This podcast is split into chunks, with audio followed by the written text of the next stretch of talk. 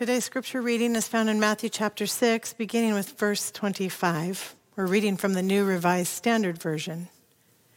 Therefore, I tell you, do not worry about your life, what you will eat or what you will drink, or about your body, what you will wear.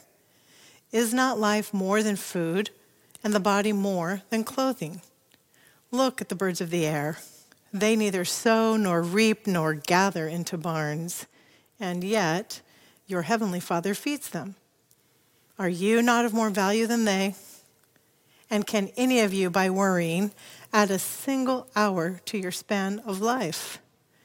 And why do you worry about clothing? Consider the lilies of the field, how they grow. They neither toil nor spin, yet I tell you, even Solomon in all his glory was not clothed like one of these. But if God so clothes the grass of the field, which is alive today and tomorrow it's thrown into the oven, will he not much more clothe you, you of little faith? Therefore, do not worry, saying, What will we eat? Or, What will we drink?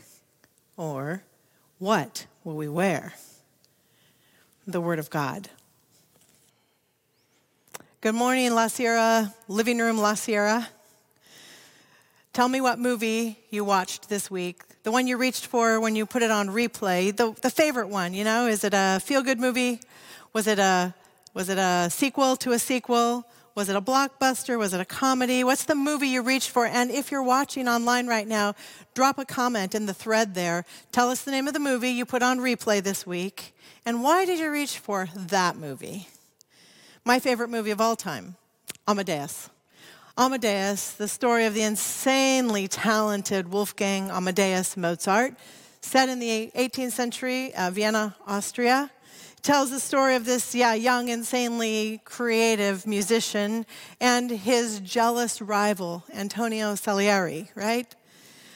I reach for that movie and I put it in and I watch again and again and again. Okay, yes, I am taken by the music.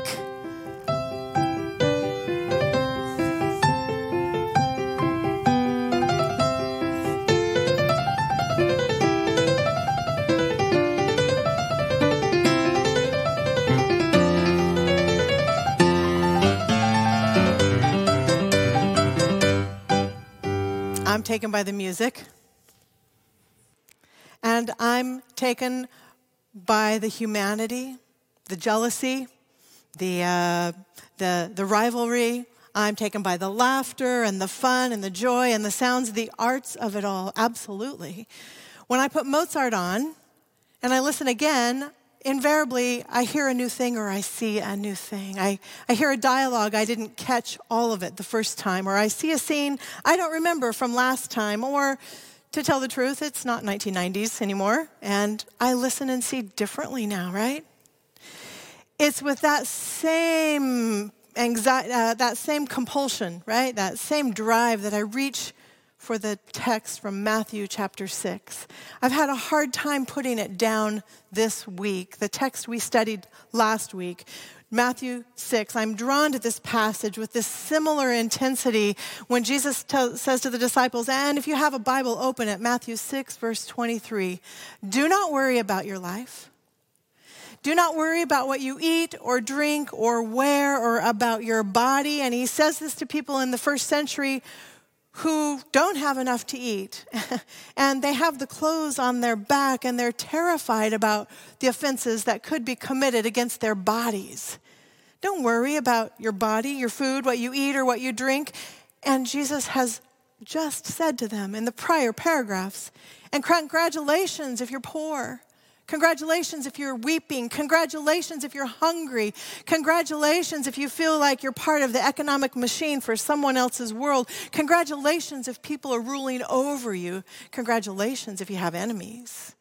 Oh, and congratulations if you, you've irritated people because of your allegiance to me. And don't worry.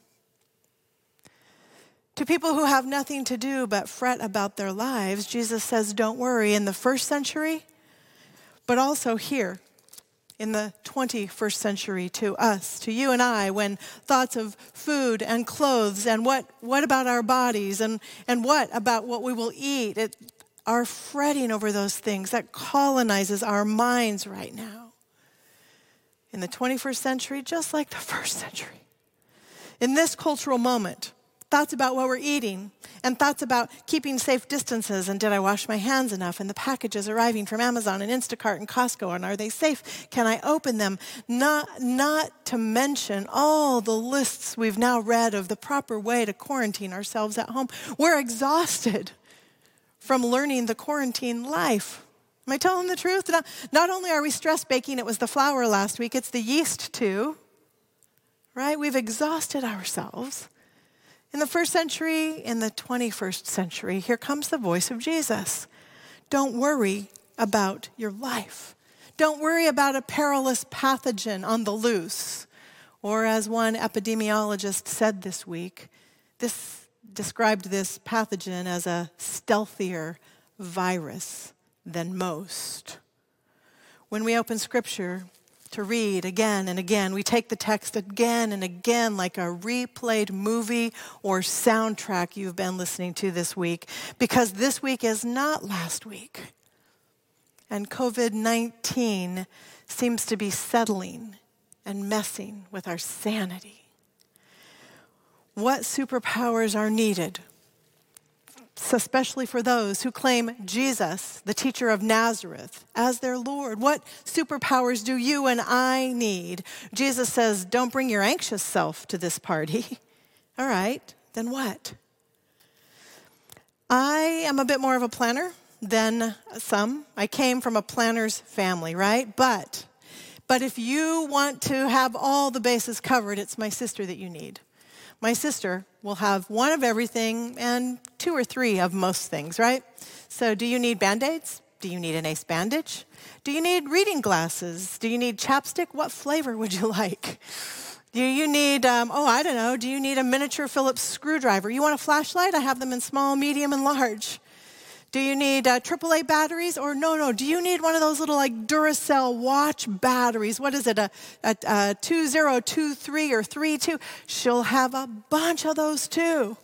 Do you need clamps? Do you need super glue? Do you need wood glue? What, what is it you need? Do you need medicine? You need an antihistamine? You need, um, you need uh, anti-inflammatory, right? Do you, what's the potion that you need? You want an antiseptic? Auntie will have it all.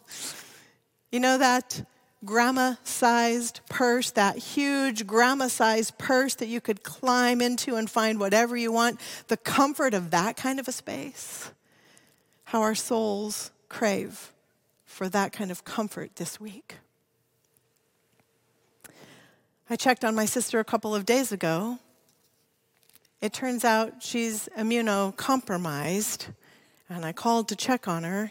It doesn't matter how many band aids or batteries she has this week when there's an equal opportunity offender on the loose in our world. What are the superpowers we need when Jesus says, Don't bring your anxious self to this party? I don't, I don't want that. Peter Enns, scholar, in his book called The Sin of Certainty, which, by the way, is not a book for the, the squeamish soul, The Sin of Certainty. Dr. Enns says this story of Jesus in Matthew 6, he's got a love hate relationship with it because, on the one hand, Jesus is telling him something he should do, and on the other hand, he's telling him something he doesn't want to do and he's not very good at when he tries and says he's the child of an immigrant family and he's absorbed from his family this propensity to kind of plan for and to worry about and to think about and be prepared for all the future possibilities, all the what ifs in life. That's his bread and butter. He says, I could teach a college level course on fretting. And then here's Jesus saying, Don't stir up worry and trust God and get on with it and says, I don't really like this story. And, and then he imagines, and if he could talk to Jesus, he would say, Jesus, then you go on to use these ridiculous examples fields, uh, flowers full of uh, fields full of flowers, the lilies in the field, and the birds of the air. Really? You're going to compare my life to plants and birds, Jesus? Really? Because that's offensive. Plants of the fields don't have a brain, and, and birds are just skittish little creatures that fly into windows and fall down dead. Pardon me if I'm a little offended or if this seems like a condescending smile, Jesus. Dr. Enns goes on to imagine. Because I do have a brain and I do have a life in the real world. I have a mortgage to pay, I have children to feed. Jesus. Jesus, I have an economically depressed, crazy world. So excuse me for being offended that you compare my life to plants in the field and birds of the air. Really, Jesus? And this is when Jesus might re enter the conversation and say, Yes, plants and birds, they don't have the capacity to worry.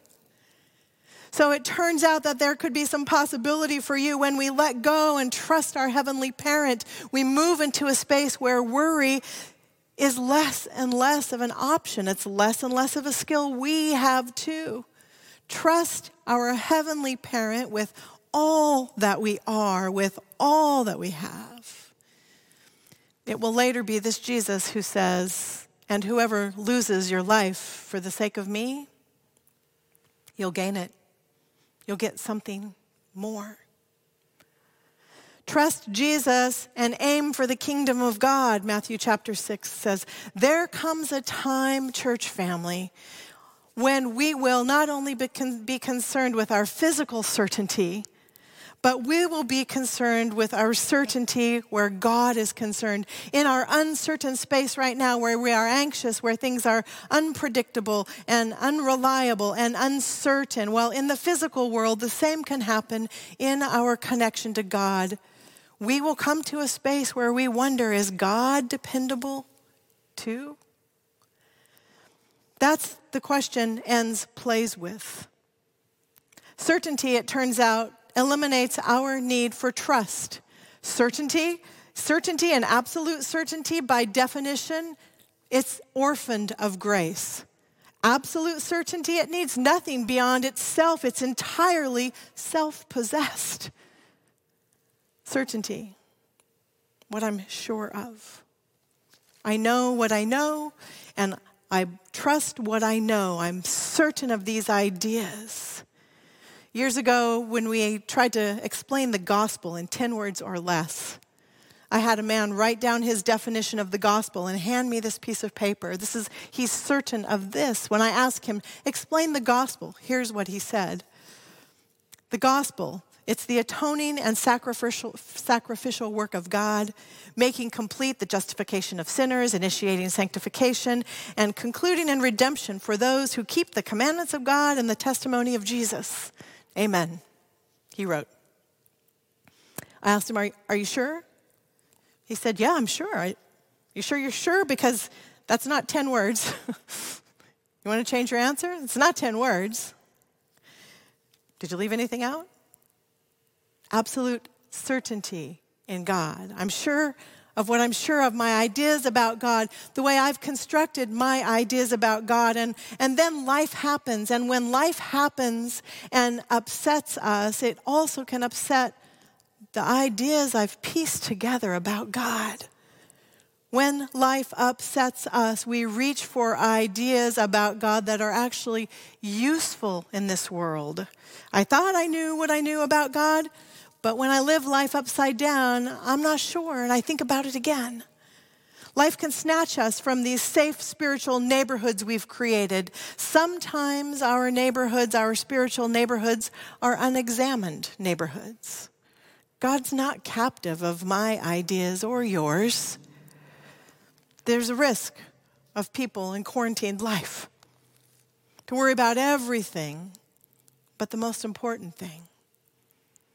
What are you thinking about God? Our life of faith, this has to be centered in something else outside of my own ideas about God, my own ability to hold it all together, because at some point I won't be able to hold it all together and the mind will throw up a white flag and surrender. If that's God, I'm out. I quit. Forget it. The day on the mountain when Jesus is speaking, It's not only the poor and the hungry on the hillside, but there are also religious people. They're just out of the camera shot listening in over there. In a few chapters, Jesus will go head to head with the religious people, the leaders in the community, about their ideas about God, the God that they've created in their faith community and in their nation's history. In a, in a few chapters, Jesus will teach about the kingdom of God, which is another way of saying pay attention to the agendas of God, the priorities of God, the dreams of God. That's what Jesus is working on through these early parts of Matthew's gospel. There is a world God intends, and there is a world we've settled for. And Jesus will keep telling us again and again and again about the dreams of God and the agendas of God and the world of God, hoping to close the gap between the world God intends and the world we've settled for. When Jesus tells people not to worry, he tells them instead to aim for this world, this kingdom, these agendas, these priorities, and the other things, they'll be given as well. Jesus he opens up the story of God and he opens us up to a much more rugged and muscular and a much more hopeful and useful story. It's also a challenging story because Jesus will move the needle like he did for us. He will move the needle like he did for the religious people in Matthew's day. Jesus is going to move the needle of the way we've thought about God and talked about God and sort of cultivated God in our own community. Trusting God will mean I got to cover my ego up. Trusting God means religious communities will need to cover their egos up. Trusting God means religious communities and faith communities that tend to lead with our certainty we will need to pause. It's like, it's like doing a trust fall. You know that thing you do when you go to summer camp or with a group of colleagues when you're doing that team training where you just lean back and you fall as a free fall trust, trusting that the people will catch you. This is what Jesus is suggesting when he says, Don't stir up worry and anxiety and trouble. Do a free fall trust with God. Jesus, that day long ago, just like today. He moves the needle in God's story. The story so long ago was a first person singular story God and me, and God and my nation, Israel. That's the story the leaders were worried about in the Gospel of Matthew. The God who attends to me and my community. But Jesus is going to move the needle in, in Matthew's gospel. It's going to move from a first person singular to a first person plural. It's not about me in God's world. It's not about the nation of Israel in God's world. This is more. Do you remember 2014? We hardly heard the word Ebola before August. It was in August when the first two missionaries came home and were hospitalized. They're suffering from this virus. They were admitted to a hospital in Atlanta. The next month, another man admitted to the hospital. Turns out there was one artist, a cartoonist in Lisbon, who was watching all the metrics in the Google Trends, and he noticed something that when those first two missionaries came back to America and were hospitalized, he noticed that that's when the virus got our attention. He noticed the West versus the rest. One death here, 9,500 deaths there. One case here deserved 40 healthcare workers, where 100 cases there got one healthcare worker. Maybe this time, maybe this virus, the first person plural story will come to us quicker. Because worry is not happening to me, it's happening to us. Unemployment's not happening to me, it's happening to us. Diagnosis, it's not me, it's us. Pandemic is not me, it's us. It turns out Jesus is telling us in this story salvation is not happening to me, it's happening to us. God is not happening to me, God is happening to us. This is the kingdom. The most important reality of the pandemic of 2020 is likely the spiritual reality, church. What are you hearing from your Creator this week? The story is large. Trust in the divine. It's not an idea we hold in our head. It's going to be more like the way we move around the world, well, around our homes right now, right? It's the way we move around, and it, it, it, trust is going to be more like a verb. The way we enact ourselves in our relationships. Are you feeling powerless? Are you feeling powerless this week? We have all of today to choose how to live. And when we're not filling our time, when I'm not filling my time with making and doing and creating anxiety and worry and fretting, there's a space that opens up for me to become more familiar with God's kingdom. When I'm not busy creating and making and doing anxiety, there's space for me to become more familiar with the generosity of God. In a world this week that's thriving on self preservation, anything goes world Listen this week for the voice of Jesus who will tell us this is not an anything goes story. This is a first person plural story. Salvation is happening to all of us. God is happening to all of us this week. Let our trust grow. What are the, what are the muscles, the trust muscles that can grow this week? What are the exercises we do to increase our strength in the department of trust? I'm choosing some language. There's simply some language I'm not going to use when I talk about what's going on in our world. What language will you ban from your conversations and your homes and as we navigate what feels very scary? What, uh, what language would we push away? What thoughts will we push away or shut down or not allow when we feel that maybe anxiety and worry is taking shape? What will we do when insomnia won't let us go? Psalm 6, read the poet. Get up in the middle of the night. Psalm 6 says, I am weary with moaning. Every night I flood my bed with tears. I drench my couch with weeping. It turns out there's a poet who also knows about insomnia and can comfort us. What movies will you watch this week? Yes, again and again and again. And what songs will we sing? What songs will you sing in your home that will remind us we're living in a first person plural story that belongs to God, a first person plural story, God's world in God's hands? What's the song you sing? It's an old one, 140 years old. Tis so sweet to trust in Jesus just to take him at his word, just to rest upon his promise, just to know, thus says the Lord. Jesus, Jesus, how I trust him, how I've proved him o'er and o'er. Jesus, Jesus, precious Jesus. Oh, for grace to trust him more. Amen.